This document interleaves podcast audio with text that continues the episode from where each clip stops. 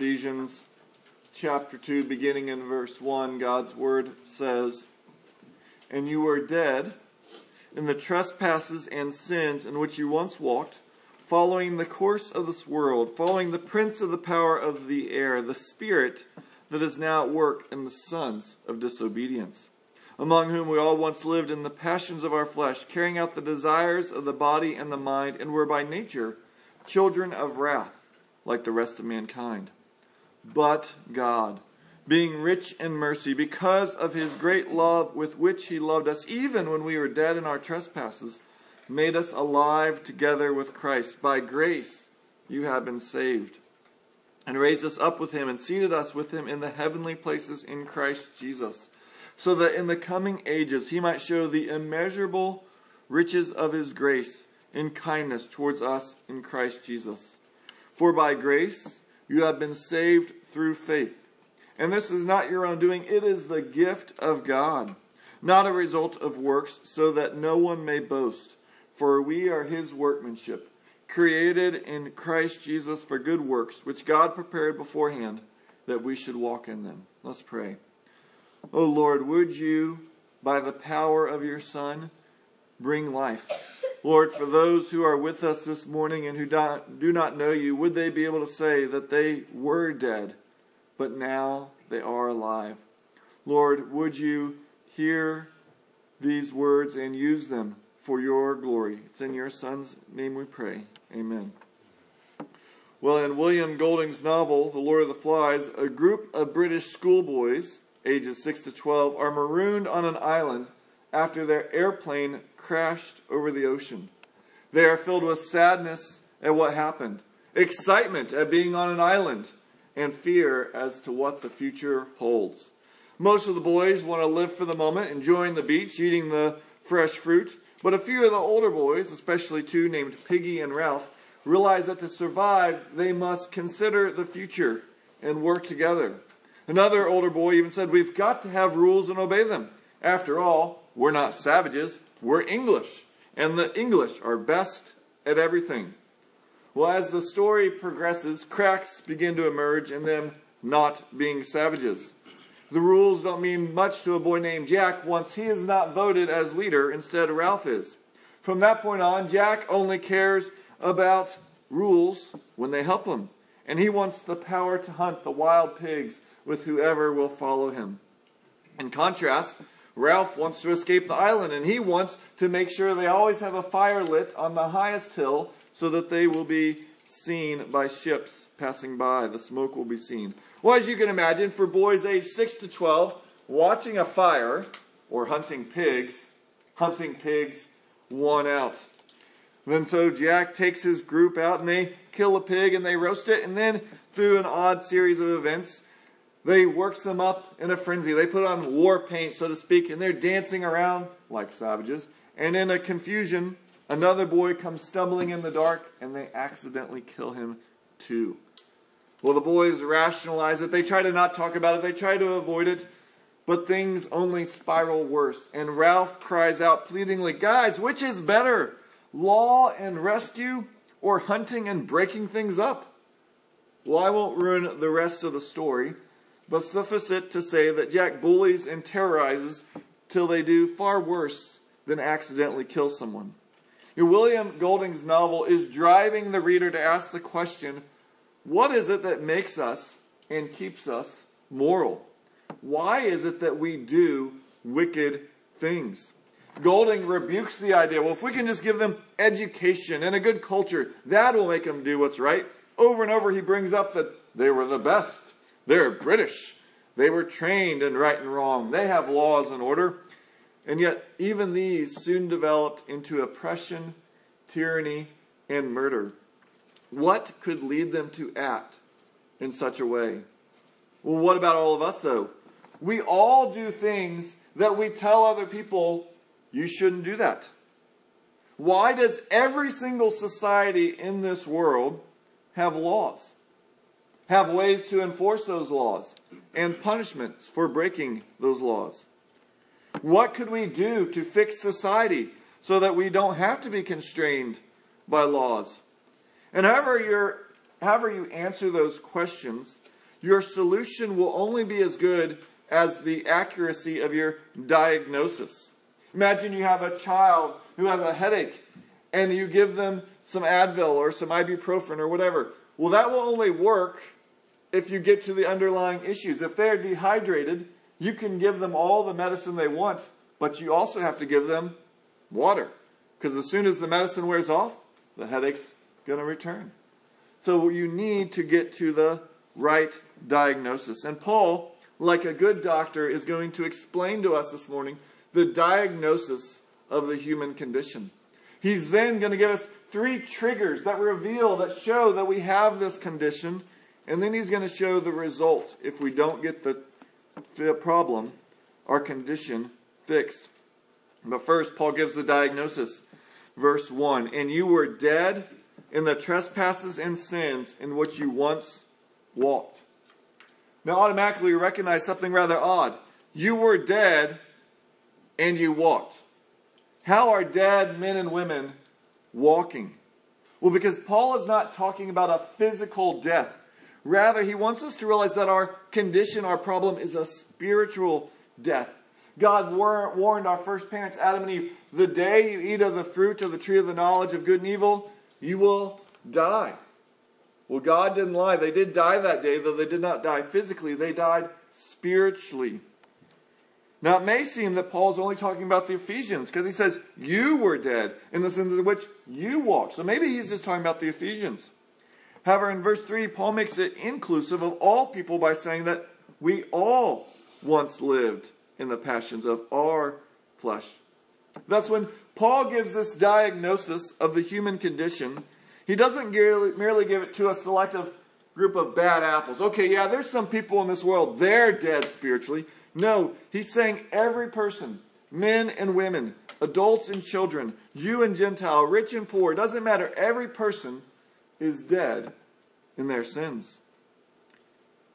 Now, Paul expounds on what these actions were that showed our dead relationship to God, their trespasses and sins. Now, people will often reject this. Well, well, I'm not spiritually dead. I'm a spiritual person. I'm a spiritually alive.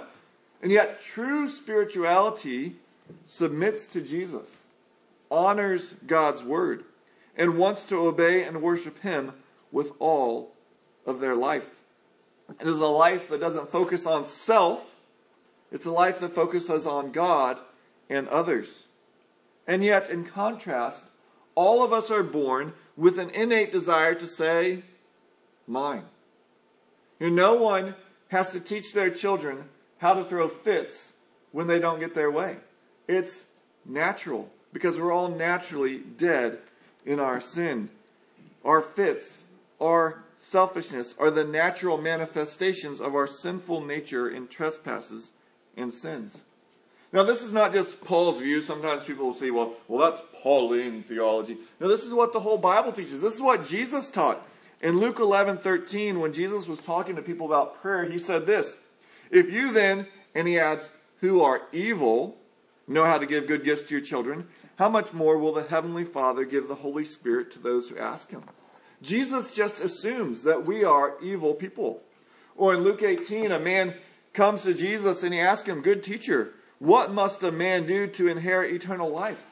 And yet Jesus responds by asking him, Why do you call me good? No one is good except God alone. Now, our culture will admit, well, yes, yes, no one's perfect, but we still want to believe that everyone is basically good. Well, Jesus attacks that assumption by saying no one is good except God alone. Now, when the Bible says, when Jesus is saying we're dead in our sins, it does not mean, so please hear me, it does not mean we're as bad as we can be. Obviously, we're not hunting each other down like in Lord of the Flies, or at least I don't know of anyone doing that. And there have been many societies where there's not a single Christian, and yet people in that society are loving and kind. They care for their children. Well, why? How can we say we're dead in our sins, and yet we look around and we see people who are kind? Well, because God has given us His common grace, that He doesn't let us be as wicked as we could be. God has also given us His law on our hearts so that we have a conscience that restrains us to not do all that we could do. As well, this truth that we're dead in our sins does not mean we're all equally bad. There are clearly some men, some women, who are more sinful than other men and other women. That's just obvious. And even sometimes there are non Christians who are kinder than Christians. Rather, the point when we say that we're dead in our sins is that no one in humanity and no part of our being has been untouched by the stain of sin. The stain that makes every one of us consider ourselves more important than others. That says, what I want to do is more important than what God tells me to do. Let's just consider three simple facts that show this. First, and I mentioned this a couple weeks ago, but I think it makes the point so well, so let me repeat it. A couple years ago, we bought a bag of sugar, and on the top of the bag it said, Do not look at the bottom. Now, you don't have to have a PhD in sociology. You don't need to go study psychology. What does every single person then want to do? Look at the bottom bag. Well, how can these marketers know that every person is going to want to do the exact opposite of what they're told? Well, because whether they call it being dead in sin or not, they know that in every single person is the desire to do the exact opposite of what an authority tells them. Tells them. We know innately, instinctively, that there is something wrong with us. Or let's consider back just two years. March 2020 and the COVID lockdowns are beginning in two days. And what happened? The stores were ransacked.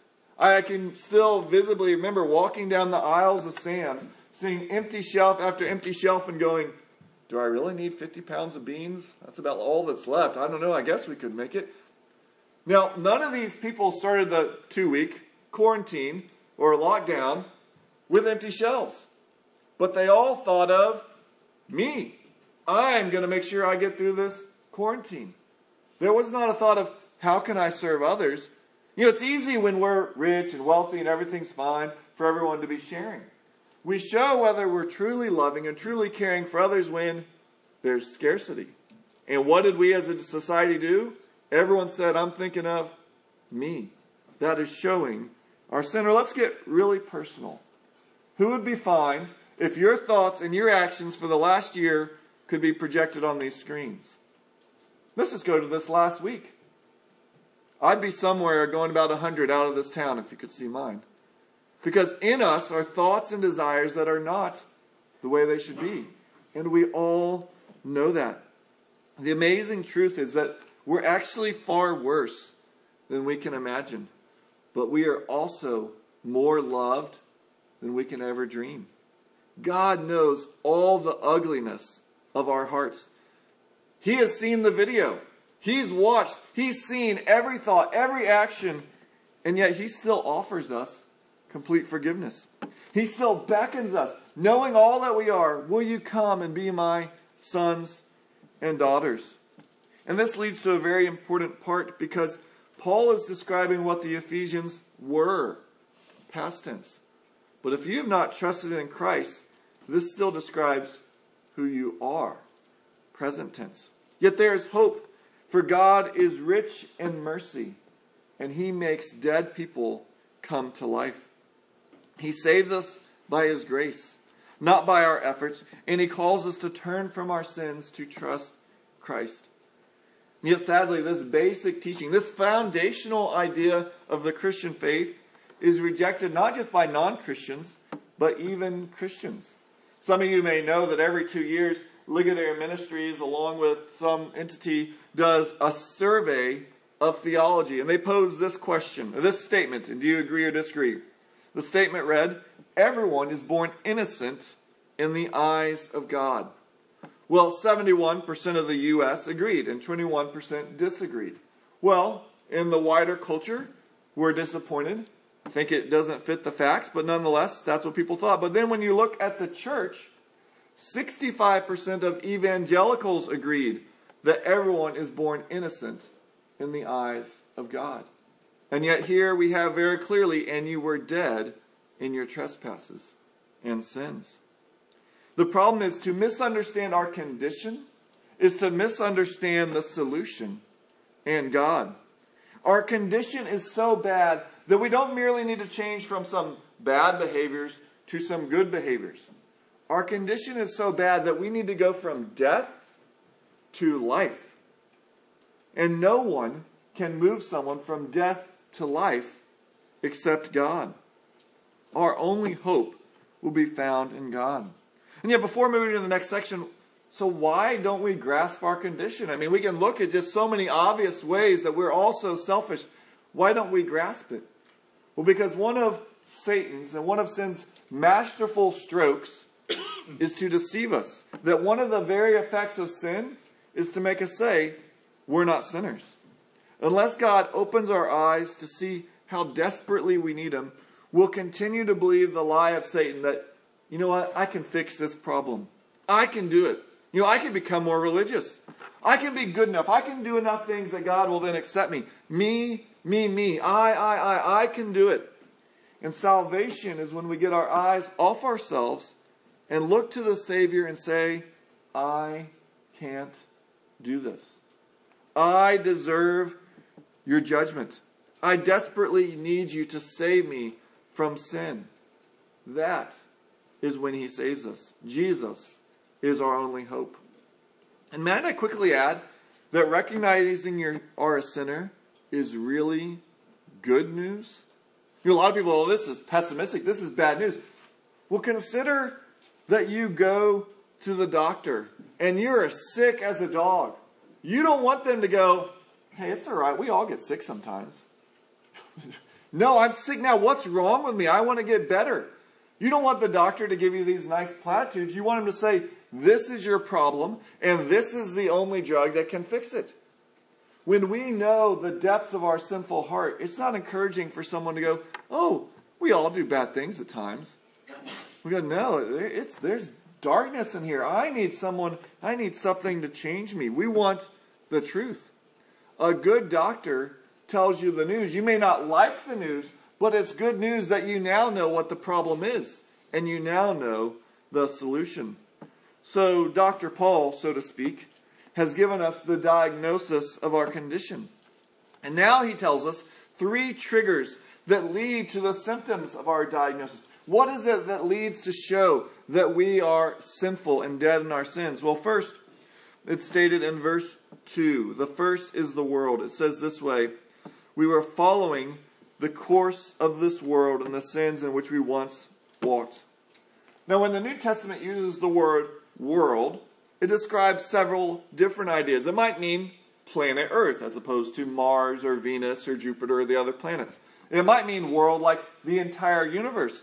But sometimes it uses the word world to describe a mindset against God. And that's what Paul has in mind here. It's similar to what's said in 1 John 4 5. They are from the world. Now, John's not saying as, go, as though they're from Neptune or something. He's saying they're from this worldly mindset, the mindset against God. And then he continues, they speak from the world, and the world listens to them. As they speak to other people who are against God, maybe not even realizing it, they agree with them and they listen to them. And the battle for the believer is that the world is always trying to mold us, is trying to shape us to think like it, to live like them.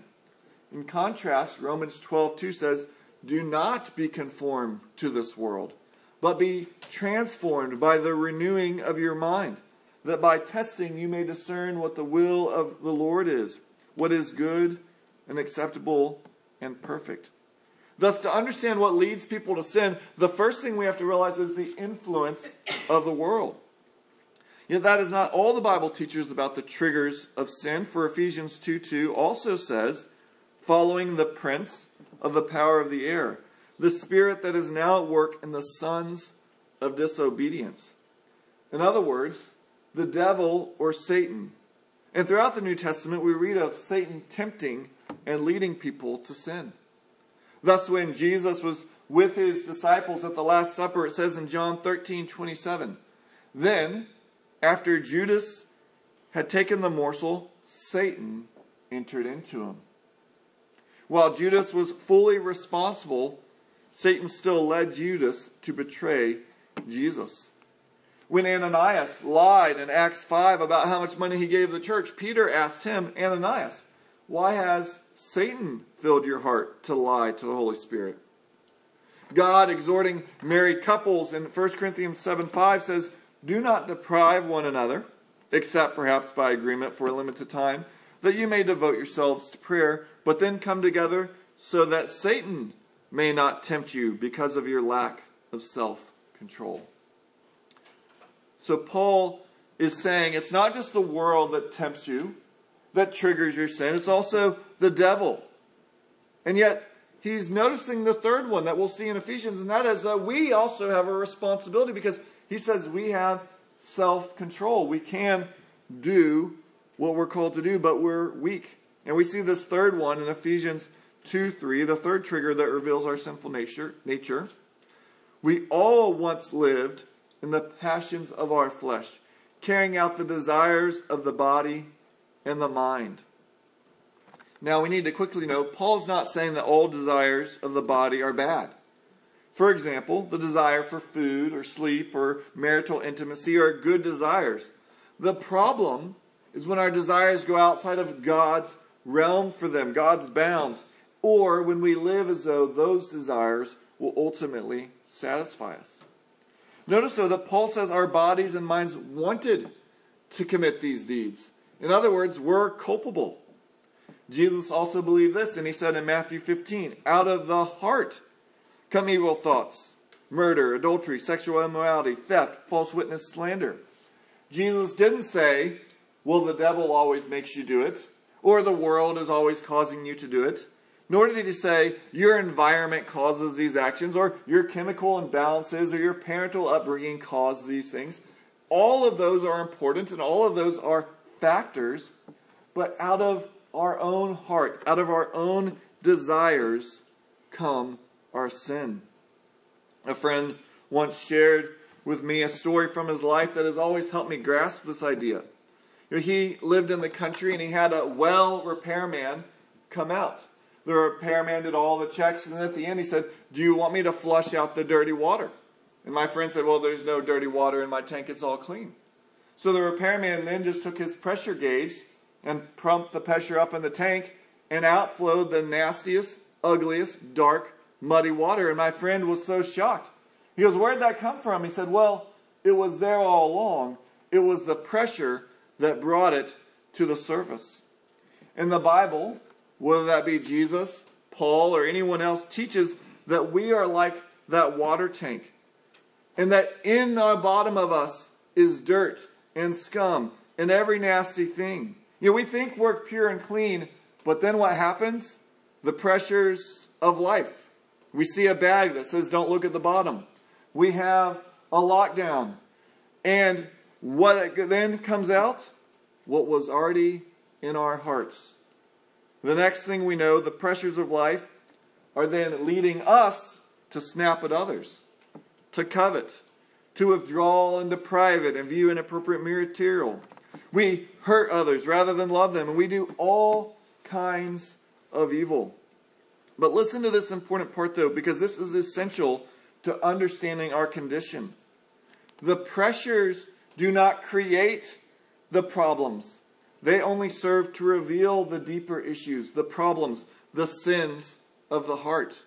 Again, the pressures of our life, the bad cell phone service, the sickness you have, the bad finances, the kids, whatever it is, those don't create the sin and problems in your life.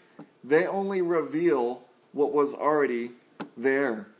And so the Bible calls us to be brutally honest with ourselves and realize that while problems exist in the world, there are real issues out there, and we're not trying to deny them. The biggest problem is not out there, the biggest problem is in us. We are the problem. Thus, Dr. Paul shows us the diagnosis. We are dead in our sin. And now he shows the three triggers that lead us to sin and reveal our deadness. And it's really important to recognize all three of these if we're going to win the war. Imagine a country deciding to go to war and deciding, well, we're only going to care about the land or the sea or the air. We're not going to try and win all three of those. That'd be too much. Well, they would be doomed to fail. Imagine if they said, well, we'll take care of two of them. We'll make sure we win the land battle and we make sure we win the sea battle. well, they'd have more of a chance. But if they don't take care of the air battle, they're probably still doomed to fail.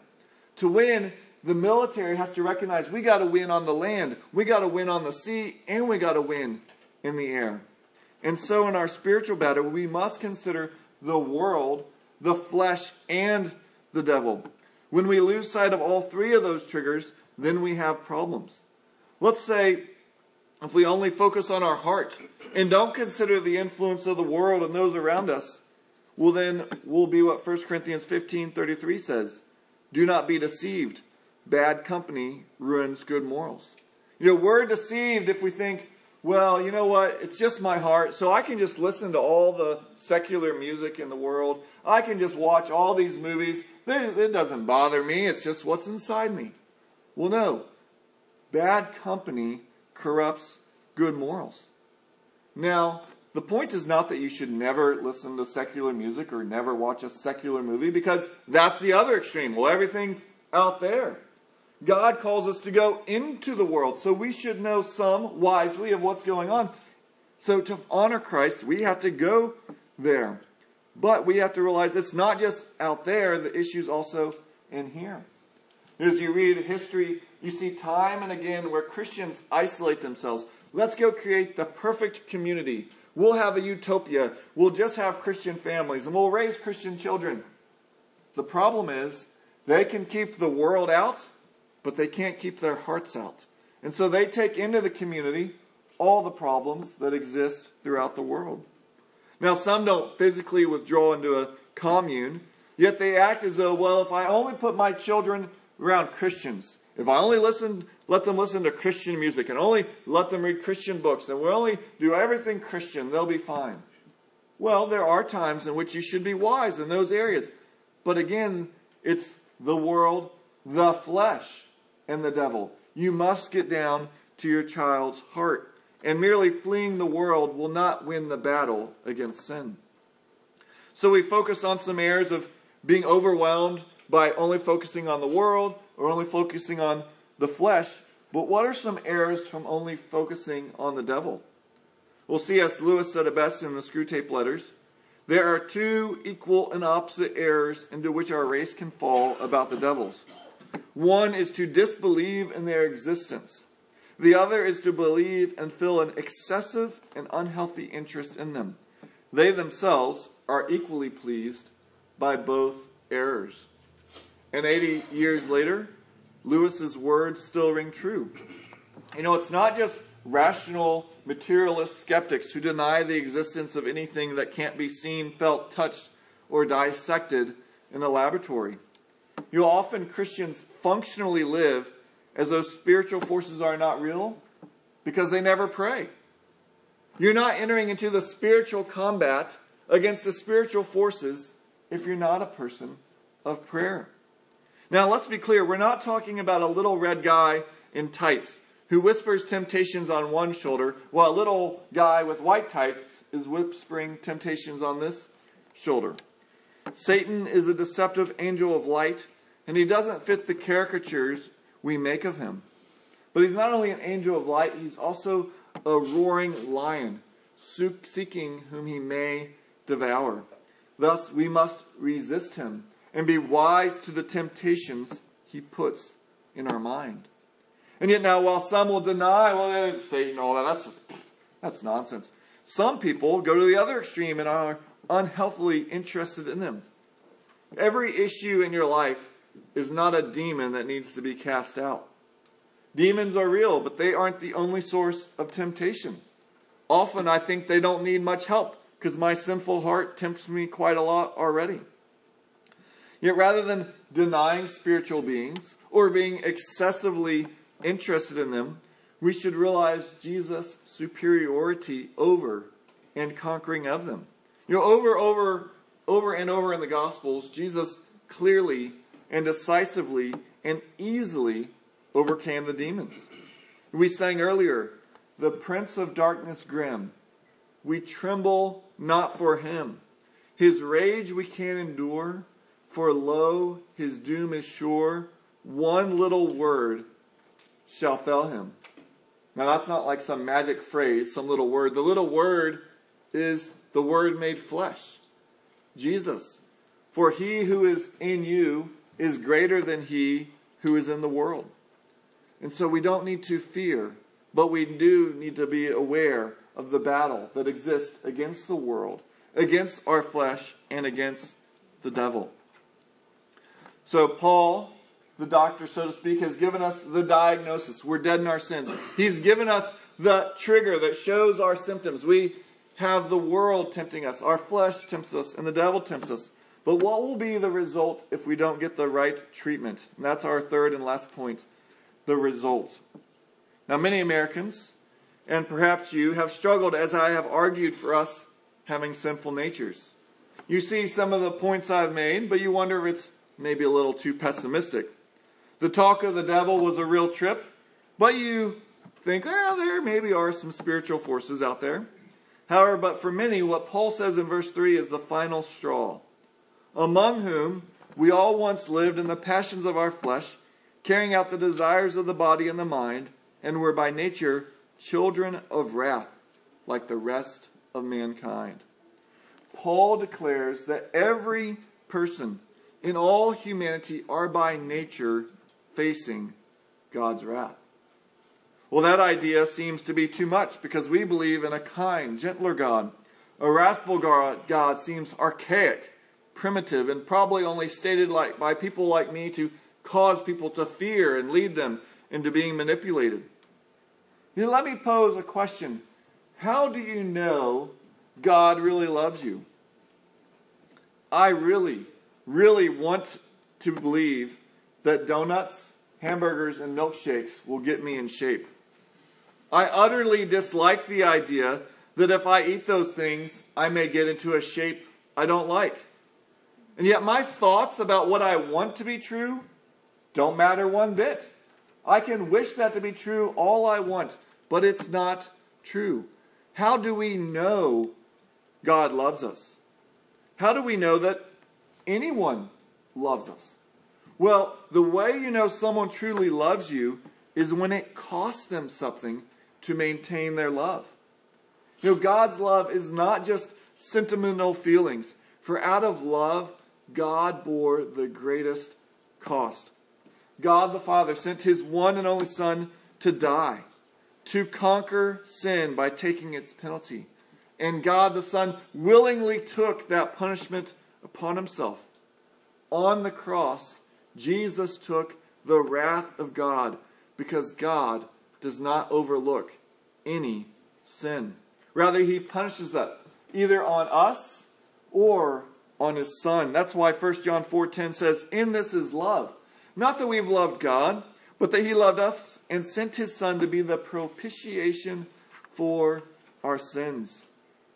Propitiation refers to a sacrifice of atonement, which means that Jesus' death removed God's wrath. You may have heard uh, several years ago, now probably pushing a decade and a half, there was a denomination in our country that was making a new hymnal. And they wanted to include in the hymnal the Getty song In Christ Alone. Except there was one phrase in there that they did not want to include. So, being honest people, they wrote the Gettys a letter and said, Could we change one phrase? We don't like the fact that in your hymn it says, On the cross, the wrath of God was satisfied. Could we change it to, on the cross, the love of God was magnified? Yeah, sounds a good phrase. The love of God was magnified. Well, the Gettys wrote back and refused. And the denomination refused to put the song in their hymnal. And yet, the sad irony is that the way the love of God is magnified is if you talk about the wrath of God being satisfied. The very thing they are supposedly wanting to lift up, which we should want to lift up, the love of God, is only seen as we recognize God's wrath towards sin. You know, if Jesus was not on the cross to satisfy God's just wrath, then it would have been cruel for the Father to send him to die. If there was any other way for justice to have been met, then God is not loving to send his one and only Son to do something that didn't really need to happen. Thus, we know God loves us. Not just we hope He loves us, like I hope I can eat donuts and drink milkshakes to be in shape, No, we know God loves us, for he did not arbitrarily remove his wrath, but he took it and placed it on himself, on his son. And the truth is that any loving person often, or at times, we should say, is filled with wrath. Becky Pippert writes, Think how we feel when we see someone we love ravaged by unwise actions or relationships. Do we respond with benign tolerance as we might towards strangers? Far from it. Anger isn't the opposite of love. Hate is. And the final form of hate is indifference. If I, a flawed, narcissistic, sinful woman, can feel pain and anger over someone's condition, how much more a morally perfect God who made them? God's wrath is not a cranky explosion, but his settled opposition to the cancer of sin, which is eating out the inside of the human race, which he loves with his whole being. So there really is no choice. If you take away God's justice and wrath, then you undercut any meaning to his love.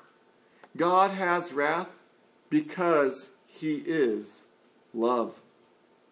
Well, having received the doctor's diagnosis of our condition, it then allows us to recognize what will and will not be legitimate solutions.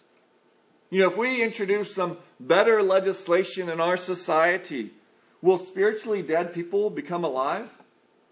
Well, what if we have better education or removed people from the brink of starvation or even perhaps had some wealth redistribution? Would that solve the problem? Well, of course not. There is no human solution to our deepest problem. But thanks be to God that notice what it says in verses 4 through 7. But God, being rich in mercy, because of the great love with which He loved us, even when we were dead in our trespasses, made us alive together with Christ. By grace you have been saved, and raised us up with Him, and seated us with Him in the heavenly places in Christ Jesus so that in the coming ages he might show the immeasurable riches of his grace and kindness toward us in Christ Jesus. Now, in saying this, the Bible is not saying that we shouldn't care about better legislation, better education, medical care, or removing starvation. We are called to love our enemies and to care for the poor. The Bible is clear that that means practical, tangible things such as providing food, clothing, shelter, those are loving ways to alleviate some of the pain in this sin cursed world. And yet, when we turn to those things and think, we're going to make this world a utopia, we're going to make everything better by only these things, then we're naive to the reality of our sinful condition. We can never legislate away the sinful heart. And so we need both. For this temporal world, yes, we need those things, but ultimately, in this world and in the world to come, we need Jesus. We need to be born again. And as I wrap up, you may be wondering so is the message that we're worthless junk? We're just scum? We're worms? Now, sadly, some of you may have had the tragic experience of having a parent or a coach constantly declaring, You're worthless. You'll never get it right. You'll never count. You'll never amount to anything. That is not the point. Because there's a big difference between being unworthy and being worthless. You know, we are unworthy of God because our sin separates us from Him. It makes us dead, but that does not mean we're worthless before God. You know, Genesis 1 reveals we're in His image. Psalm 8 declares that God crowned us with glory and honor. In college, Sarah and I attended a large group Bible study. We'd often sing a song that had these words upon the cross of Jesus, mine eyes at time can see the very dying form of one who suffered there for me. And from my smitten heart with tears, two wonders I confess the wonders of redeeming love and my unworthiness. So, do you recognize your unworthiness, not your worthlessness? You are, you do have worth. And I hope we recognize our unworthiness, but not to then merely focus on that because the song didn't stop there.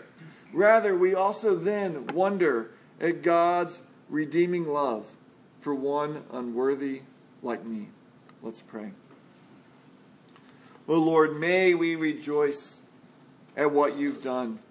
Lord, it is so common to think that we're all basically good. We're all just got some little faults. Yet, Lord, may we see the depth of our condition. And then may we flee quickly to you where the only solution is found in your Son's death and resurrection. That by turning from sin and trusting in Him, He makes us not just moral, He makes us come alive to move from death to life. It's in His name we pray. Amen.